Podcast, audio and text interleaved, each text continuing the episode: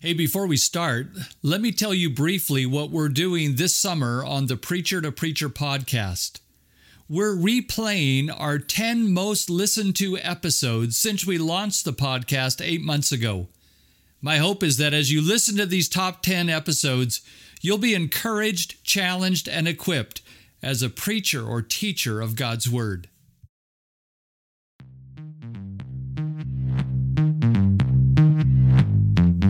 Hey, welcome to Preacher to Preacher, a podcast for those who want to get noticeably better in their preaching and teaching ministry. I'm Rick Reed, president of Heritage College and Seminary, and on today's podcast, I want to talk to you about preaching in pain. You know, athletes know all about playing hurt. For us preachers, it's preaching hurt, preaching in pain. Sunday comes every week, whether we're ready or not whether we are reeling or not. If you preach for any length of time, you will have to preach in pain. Sometimes that pain may be physical, an illness that impacts your body, but more often it will be emotional, an affliction that affects your soul. The pain may come from a Sunday morning blow up at home with a spouse or a teenager. The pain could come from seeing a disgruntled church leader sitting in the congregation with a scowl and with their arms crossed as you stand to preach. The pain may be from a heavy sense of guilt over your own sin that, in spite of being confessed to God, still leaves you feeling like a pastoral impostor, like a spiritual poser.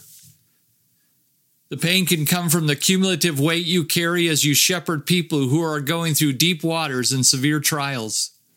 But in spite of the aching in your own soul, you as a preacher are still expected to stand and deliver. You know, as I reflect on years of preaching, I still carry some scorched memories of Sundays when I stood up to preach in pain, not sure I'd be able to make it through the message. And though preaching has been one of the great joys of my life, on those Sundays, preaching was the last thing I felt like doing. So empty and aching on those days, I called out to God silently, asking Him for mercy and help. I'm comforted to know that the Apostle Paul was no stranger to preaching in pain. He talks about that in both his letter to the Corinthians and to the Thessalonians. He writes in 1 Corinthians chapter 2 about coming to the Corinthians in fear and much weakness to the Thessalonians, he says he showed up there having been mistreated in Philippi and preaching the word of God in spite of stiff opposition. Clearly, Paul knew what it was like to preach hurt. And as I hear Paul's candid testimony, I'd like to ask him some questions. Like, Paul, how did you do it? What kept you from giving up or calling it quits? Did you ever feel disingenuous talking to others about God's goodness and grace when life and ministry were excruciatingly difficult? How did you quiet the inner turmoil in your own soul enough to concentrate on ministering to the souls of others? You know, we can't talk with Paul, but we can discern his answers to those questions by taking a closer look at his words in both 1 Corinthians 2 and 1 Thessalonians 2. In these two chapters, we learned at least four important lessons about preaching in pain. Let me lay them out for you briefly. Here's the first Preaching in pain is part of faithful gospel ministry. It's part of faithful gospel ministry. It comes with the territory for those who want to preach faithfully. From Paul's example, we learn that faithful preaching will at times call for a determined bold spirit that speaks in spite of personal pain. At those moments, our preaching becomes an act of defiance against the darkness. So when Paul calls Timothy to preach the word in 2 Timothy chapter 2 and says, preach the word in season and out of season, he's implying to Timothy that you keep preaching even in tough times, out of season times, whether those tough times are inside of us or outside of us. See, preaching in pain is part of faithful gospel ministry.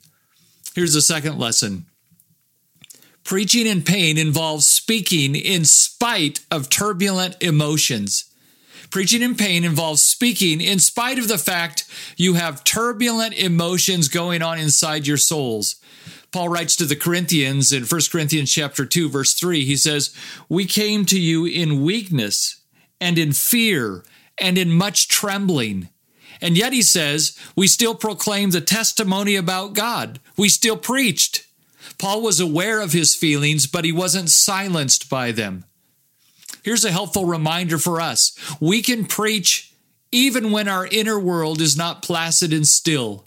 Weakness, fear, trembling, they need not shut us down as preachers. Here's a third lesson preaching in pain is not an excuse for sinful attitudes or actions. Did you catch that? Preaching in pain is no excuse for sinful attitudes or actions.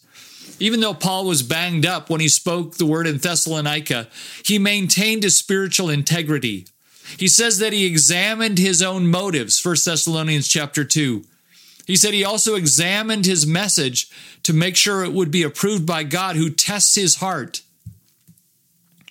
See, there is a difference between preaching in distress and preaching in disguise. You can preach in distress, but you cannot preach in disguise. See, often we will be unwilling or unable to publicly explain the reason for our pain, but we must not allow it to lead us to spiritual compromise. So, as we stand to preach, we will want to know that we have been honest with God in private, that we've confessed any sin before we seek to communicate His word. We should have done everything we can to be at peace with other people. And even if life isn't going well, we need to still make sure it's well with our souls because preaching in pain is not an excuse for sinful attitudes or actions. So here's the fourth. Let me give you one more. Preaching in pain makes us lean harder on the power of God. Preaching in pain makes us lean harder on the power of God. You say, why does God let his preachers get so banged up? Well, one reason is it makes us lean harder on the power of God. Paul understood that his weakness was a foil for God's strength as he said to the uh, believers in Corinth in 1 Corinthians 2, verse 5, he said, We wanted your faith to, faith to rest on God's power, not men's wisdom. So on Sundays, when you don't feel like preaching, when you feel empty and broken, you become more painfully aware of your need for God's grace and for His strength. And then when God chooses to work through your weakness, you'll be less apt to embezzle his glory. Like Paul, you will come to understand in a very personal way that when you are weak, then you are strong. God's grace to you as you preach, even when that means preaching in pain. Hey, thanks for listening. If you'd like information about Heritage College and Seminary, visit the school's website at discoverheritage.ca to receive a free ebook on how you can get free from your sermon notes or for information on my noticeably better preaching course visit our website at rickandlindareed.com